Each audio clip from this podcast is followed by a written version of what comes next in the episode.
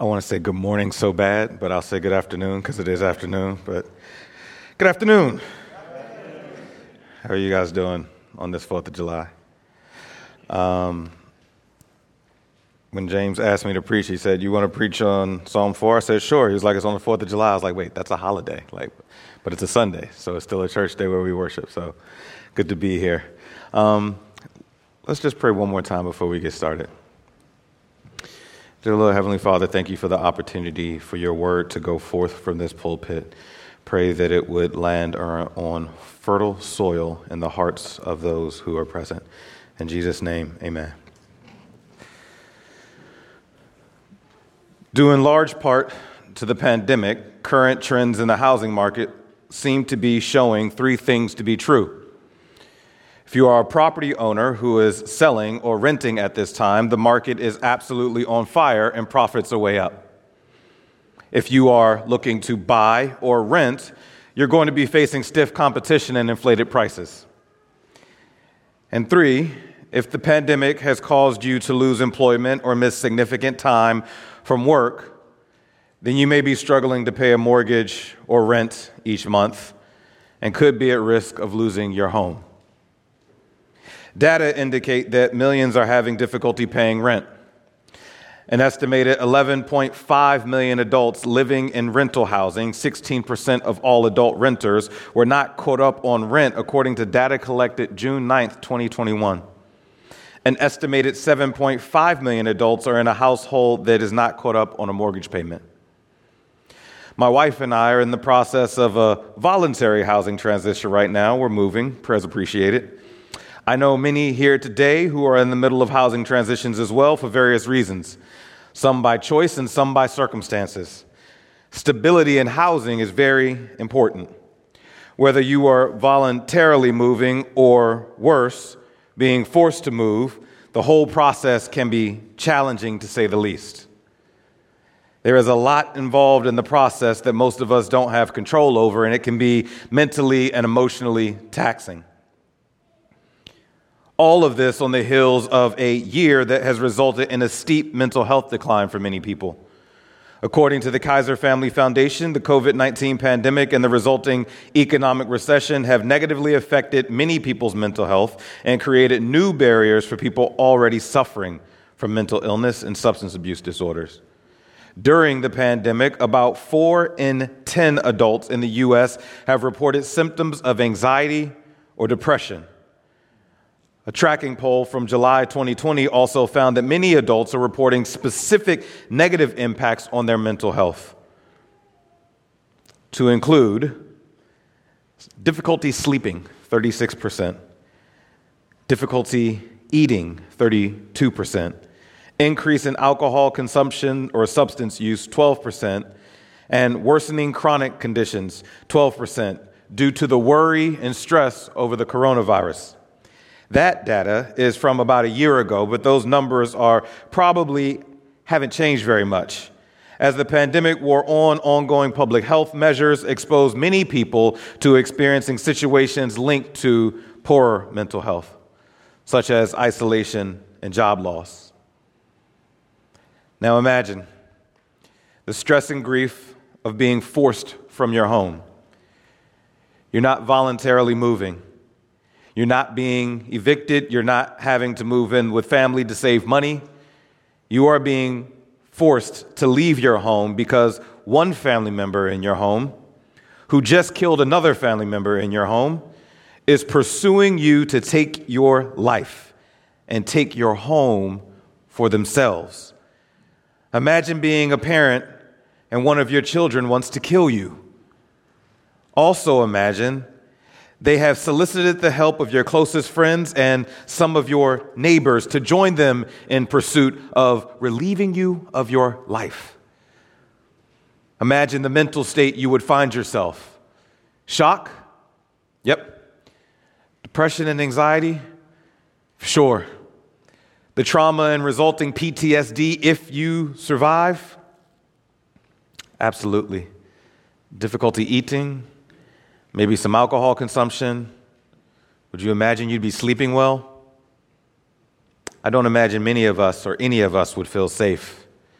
I don't imagine any of us would be feeling much peace. But that's exactly where we find King David at the end of the text today. How do you end up in a place of peace and dwelling safety under these circumstances? How do we find this kind of peace and safety in a world full of trouble? Turn with me in your Bibles to Psalm 4. If you're not familiar with your Bible, it's the book in the middle, towards the middle. If you didn't bring your Bible, you can look on with someone close to you or pull up an app on your phone. That's the beauty of the Bible these days. Now, read with me, if you will. To the choir master with stringed instruments, a psalm of David. Answer me when I call, O God of my righteousness. You have given me relief when I was in distress. Be gracious to me and hear my prayer. O men, how long shall my honor be turned to shame? How long will you love vain words and seek after lies? But know that the Lord has set apart the godly for himself. The Lord hears when I call to him. Be angry and do not sin, pondering in your own hearts on your beds, and be silent. Offer right sacrifices and put your trust in the Lord. There are many who say, Who will show us some good? Lift up the light of your face upon us, O Lord. You have put more joy in my heart than they have when their grain and wine abound. In peace I will both lie down and sleep for you alone, O Lord, make me dwell in safety.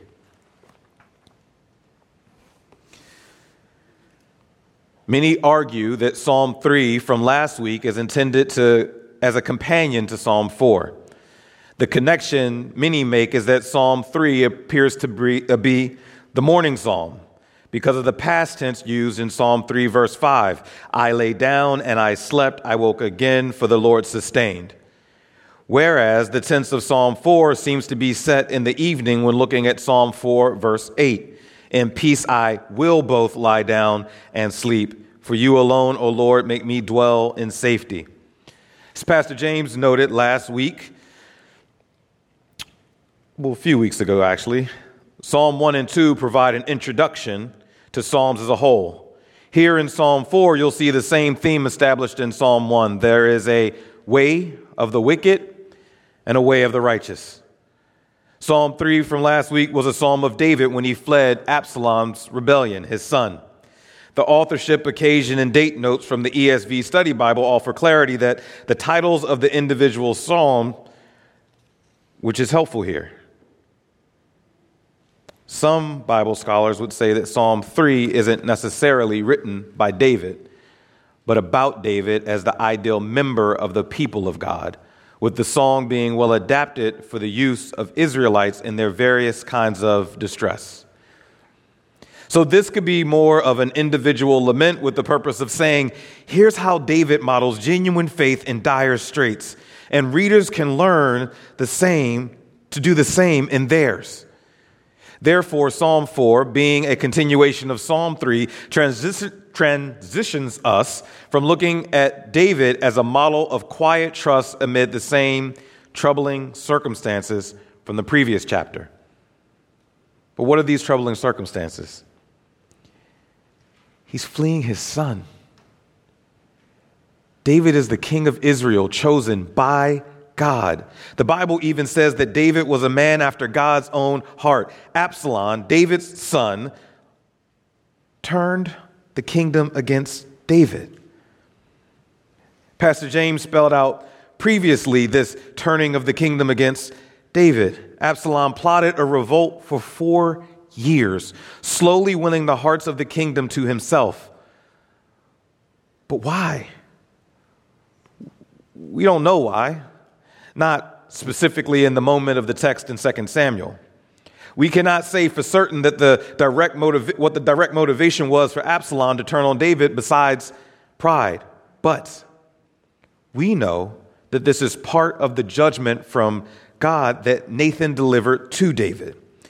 The judgment because David destroyed someone else's home by sleeping with another man's wife and having him killed.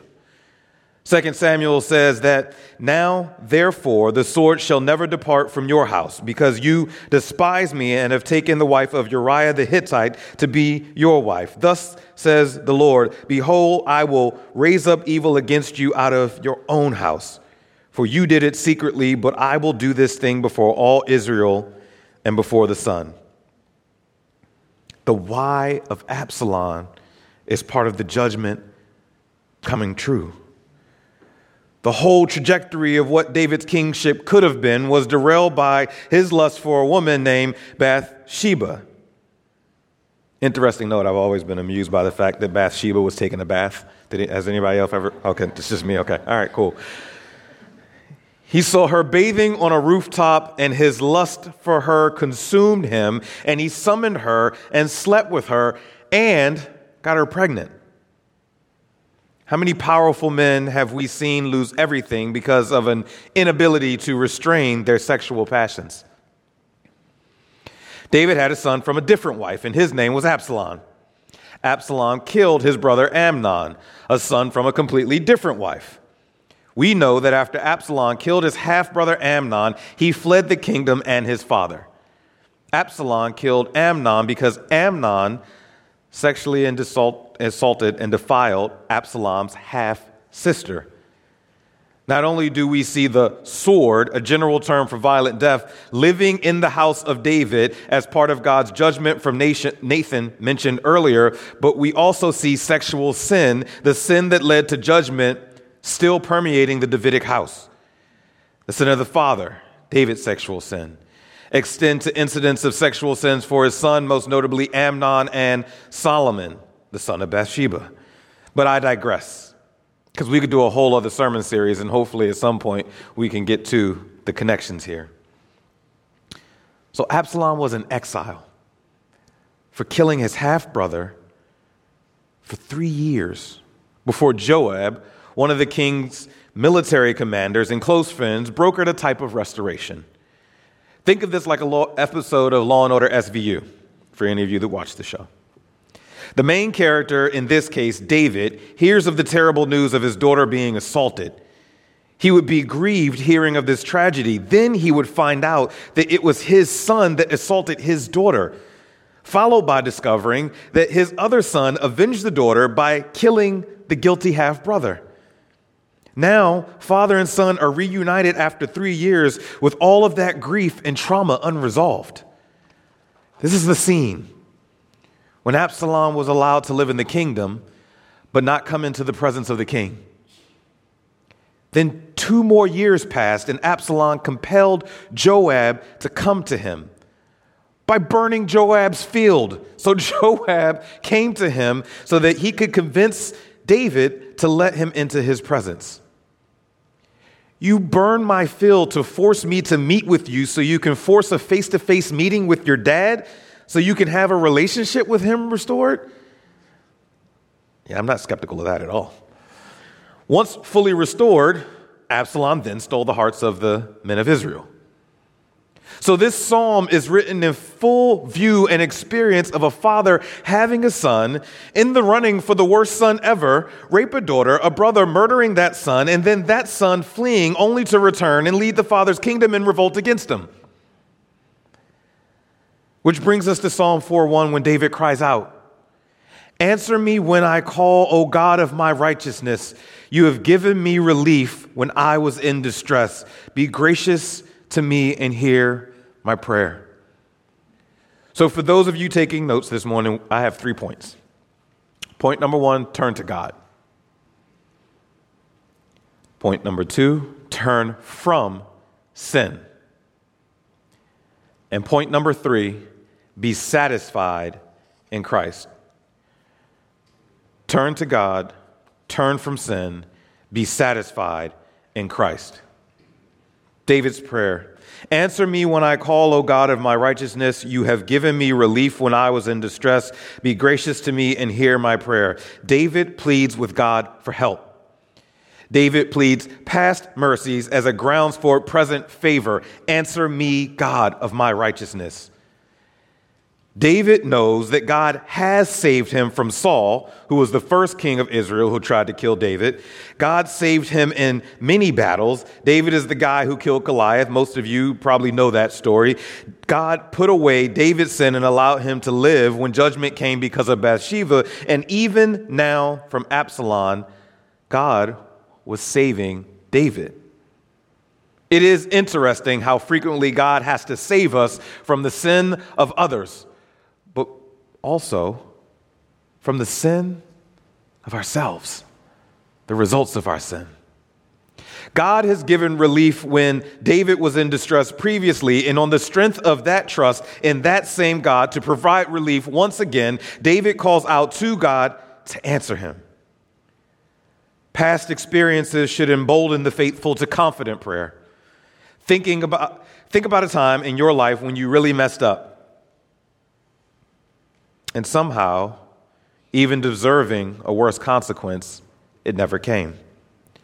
Or a time you were in distress and needed relief when you knew you were wrong.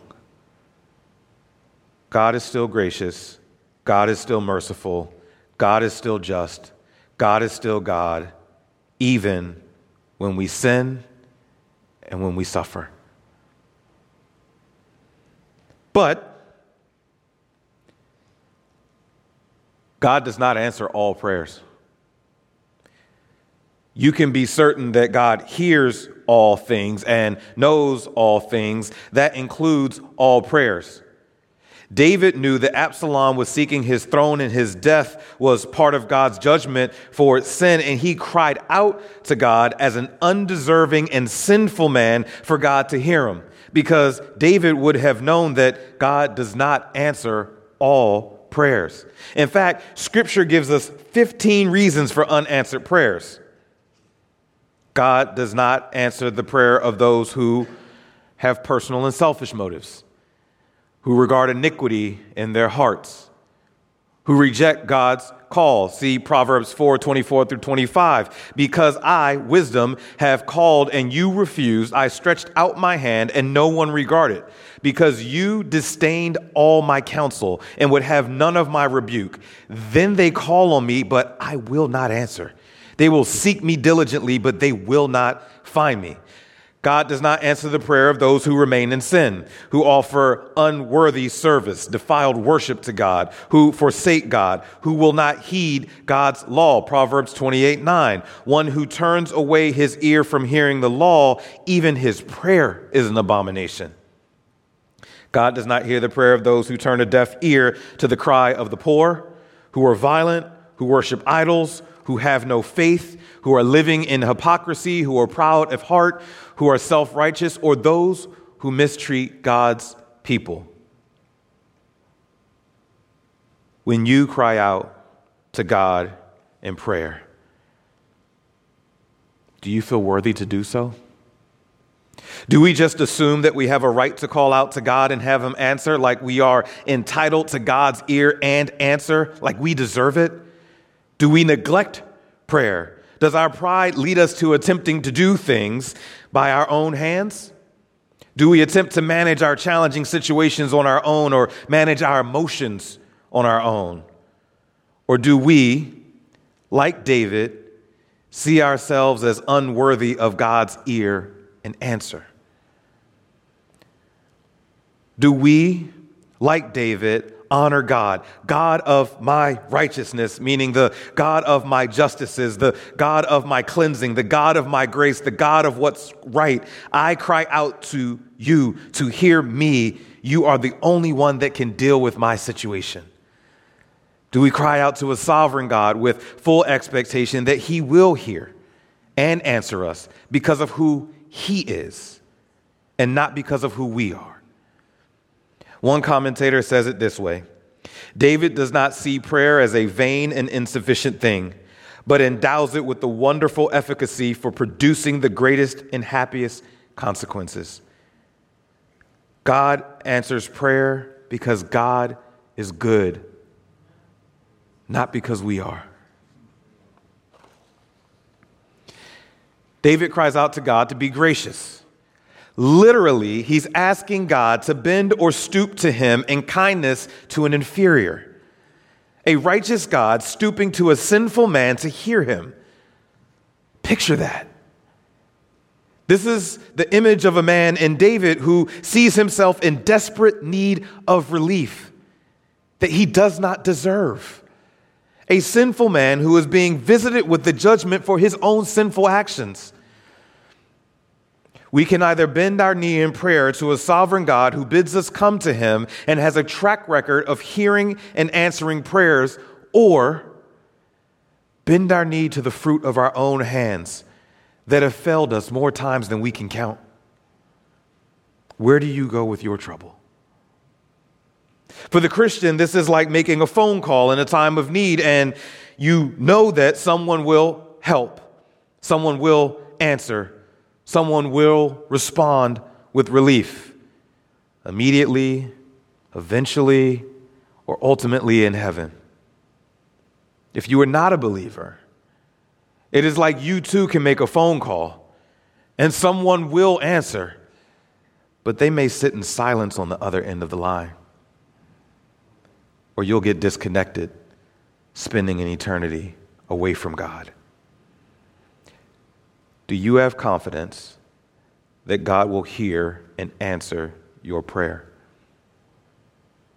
How will that call go when you are in distress?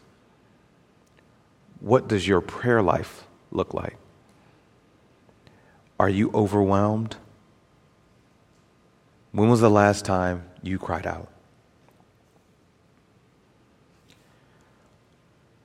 Point number two turn from sin. Verses 2 through 5. O men, how long shall my honor be turned into shame? How long will you love vain words and seek after lies? But know that the Lord has set apart the godly for himself. The Lord hears when I call to him. Be angry and do not sin. Ponder in your own hearts on your beds and be silent. Offer right sacrifices and put your trust in the Lord. David, as a representation of the ideal people of God, admonishes his enemies. He sets before them the happiness of godly people for their encouragement to be religious. David asks, How long will enemies slander him? He's the king. There is an honor and glory due a king as an authority figure. There is no doubt he would be addressing the rebels of his own house, royal advisors, and other members of his kingdom. David's kingship wasn't an elected office, he was chosen by God. Those seeking to overthrow him weren't just opposing him, they were also going against God. These were members of David's own kingdom, not outsiders. Sometimes the enemy comes from within. We will face opposition and suffering too. But let us not forget that if we are believers, we should not entrust ourselves with fighting back or trying to make it through anything without God. See the second part of verse 3. But know that the Lord has set apart the godly for himself. The Lord hears when we call. If you are not a believer, the question arises again Who will always answer in your time of need? God waits with open arms for you to believe and be guaranteed that He will always answer. The Lord hears the call and answers believers. Do not use your words to fill empty airspace with the fruit of your sin when you can create an echo in heaven that fills the ears of a God who will answer.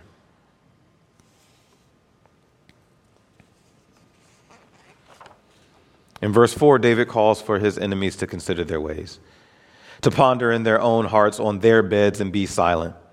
Lovingly, the call is to sit down and shut up. Lovingly. Lovingly. Like, you mad, bro? Like, okay, cool. You're angry, but don't sin.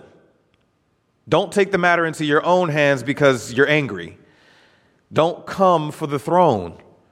When you're angry, don't lash out at others. Don't speak harshly to others. Don't plot. When the leadership at your job is toxic, don't talk bad about them. When you make a mistake, don't beat yourself up with negative self talk. When your kids, the little sinners they can be, are selfish or angry themselves, do not sin in response. Do not compound a situation and repay evil for evil. Sit and ponder. Be silent. As James 1:19 says, let every person be quick to hear, slow to speak and slow to anger. So let's talk about anger. Anger in and of itself is not necessarily sinful.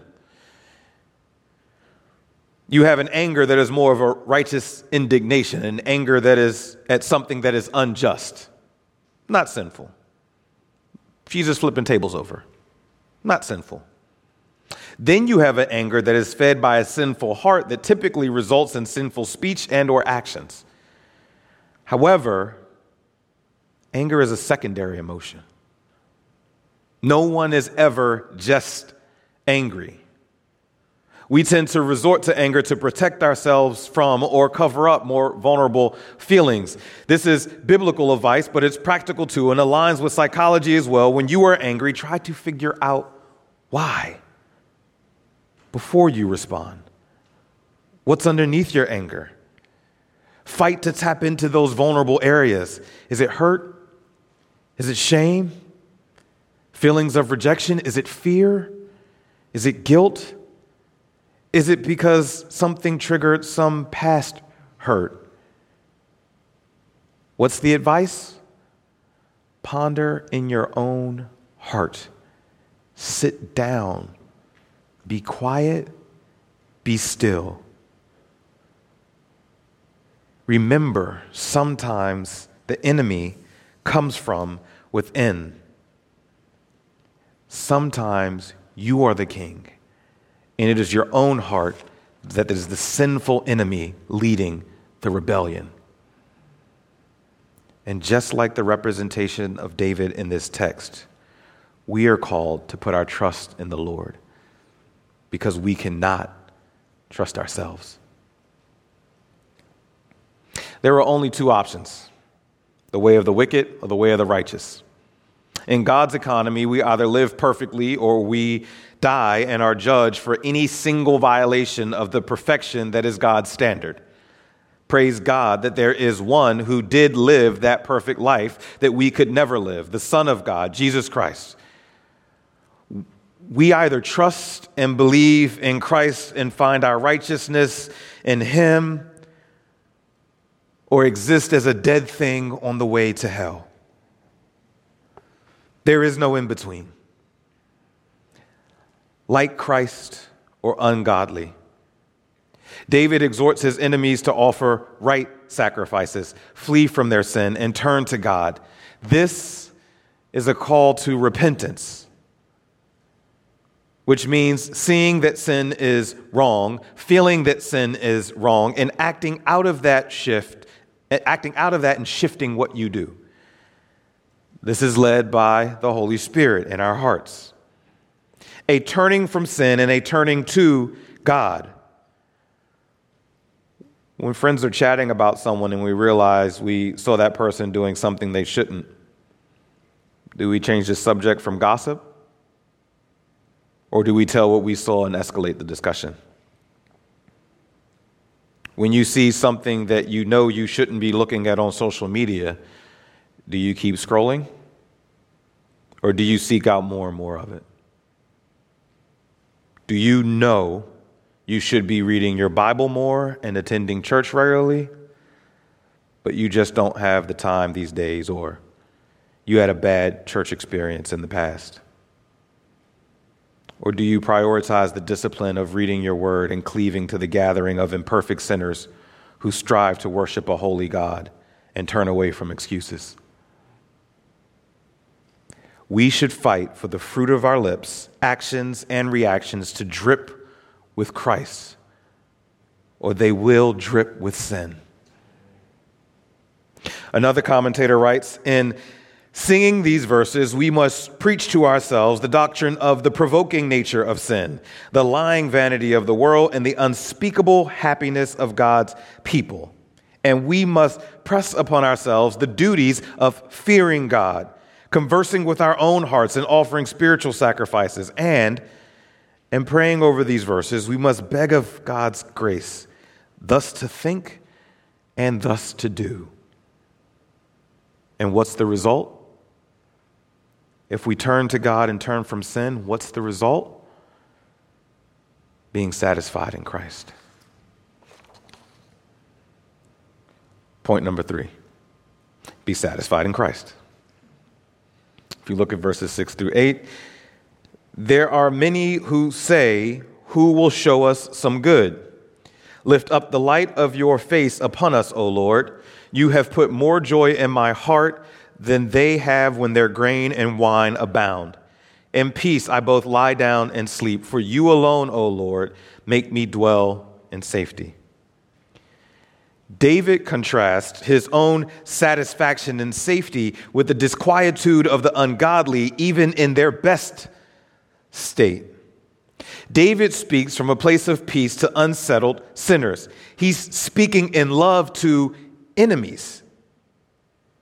There are many who say, Who will show us some good? There had to be many in his kingdom who happily joined Absalom's rebellion seeking more more power, more authority, more land, more money, more access, more of what they thought would satisfy them. More. More fleeting footholds of peace, more roller skates for an ice rink, solutions ill fitted for the existing reality. Many are the dissatisfied and the grumblers in a world that only offers that which will perish. To be clear, there is no success in this world that will bring you lasting peace and contentment other than the success of Christ's victory over sin and death. I've experienced this recently, and I'm sure some of you have experienced this too. You pray for something, for me, it was a new job opportunity at the start of the pandemic.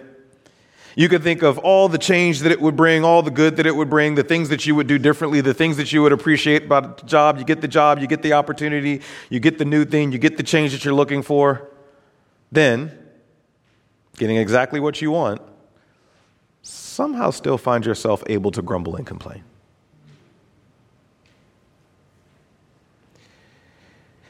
David says that God has put more joy in his heart than they, his adversaries, have when their grain and wine abound.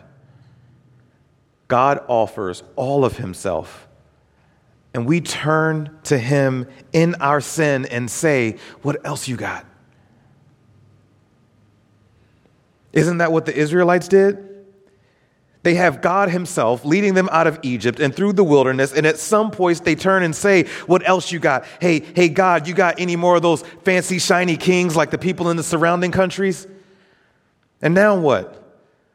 The very king the people cried for, they are now rebelling against and seeking to kill. But David, in contrast, even when persecuted, says, you put joy in my heart. Look at verse 8. David says, In peace I will both lie down and sleep, for you alone, O Lord, make me dwell in safety. What? The people had the king they wanted, that they were now rebelling against, that king, and he is fleeing his own son and his own kingdom, but he has peace. Not just that, but David is saying, I'm going to sit on my bed and sleep and dwell in safety. Meanwhile, David is calling on his enemies to sit down on their beds and wrestle with their hearts.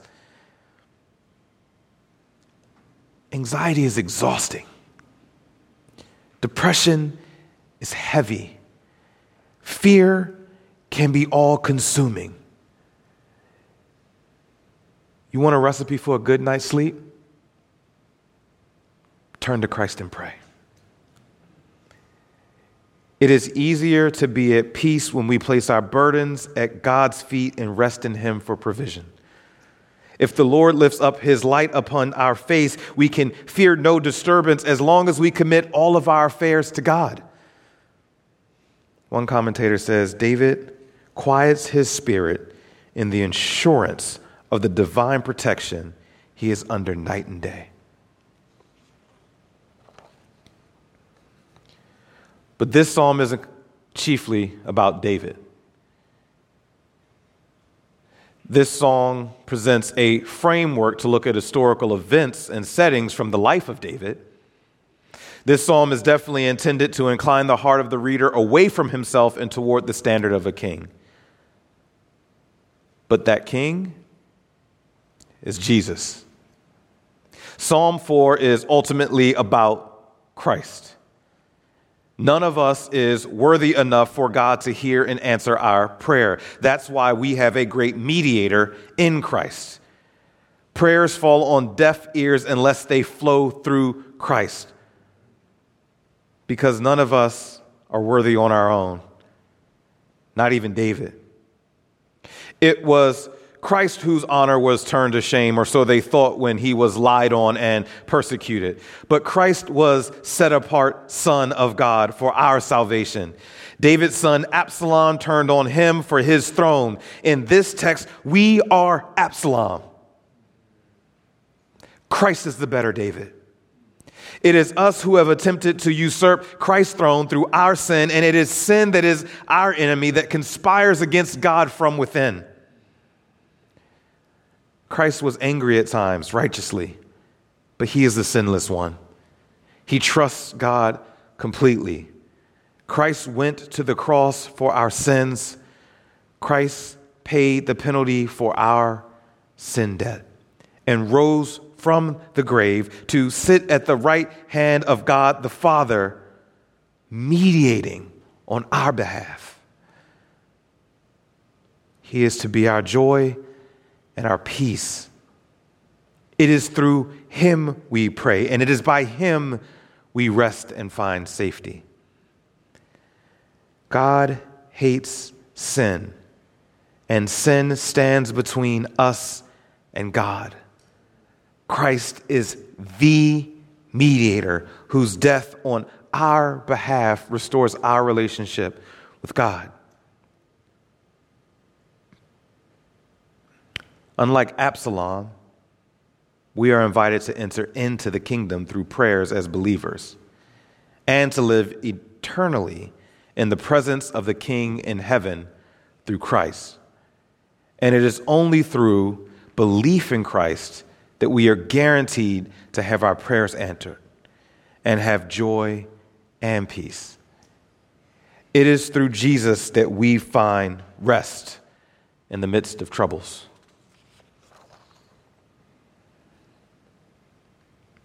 We should conclude. For the believer, we will face trials.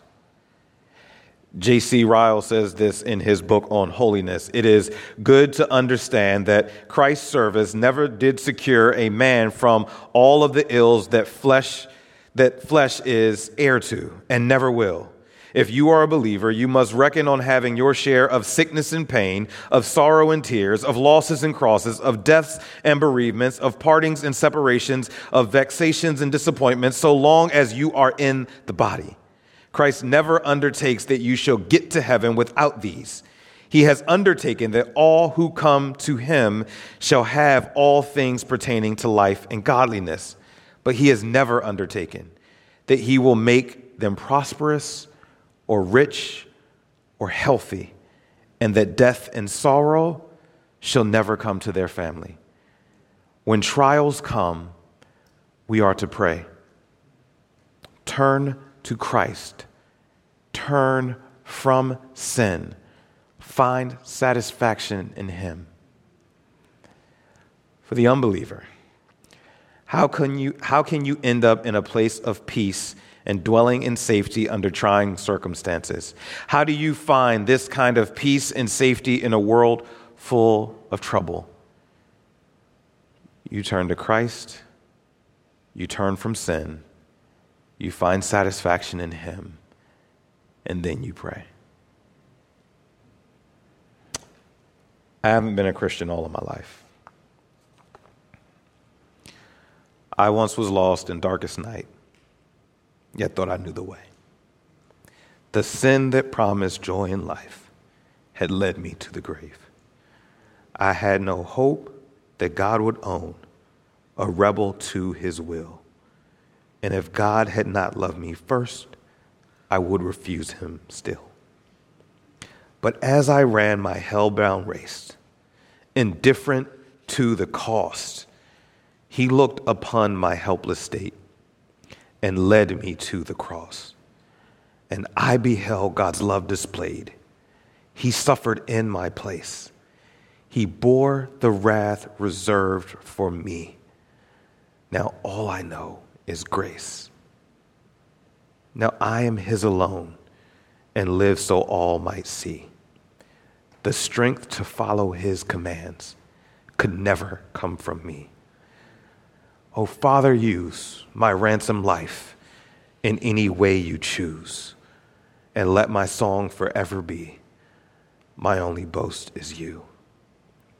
I pray that you too can one day sing this same song in truth because your heart has turned to Christ, turned from sin, and is satisfied in Him. Let us pray. Dear Lord, Heavenly Father, thank you for allowing sinful men to pray to you. And for those that believe in you to have confidence that you will answer our prayers. I pray that all in this room could sit and ponder in their heart what their relationship is like with you. That all could turn to Christ, turn from sin, and be satisfied in you. In Jesus' name. Amen.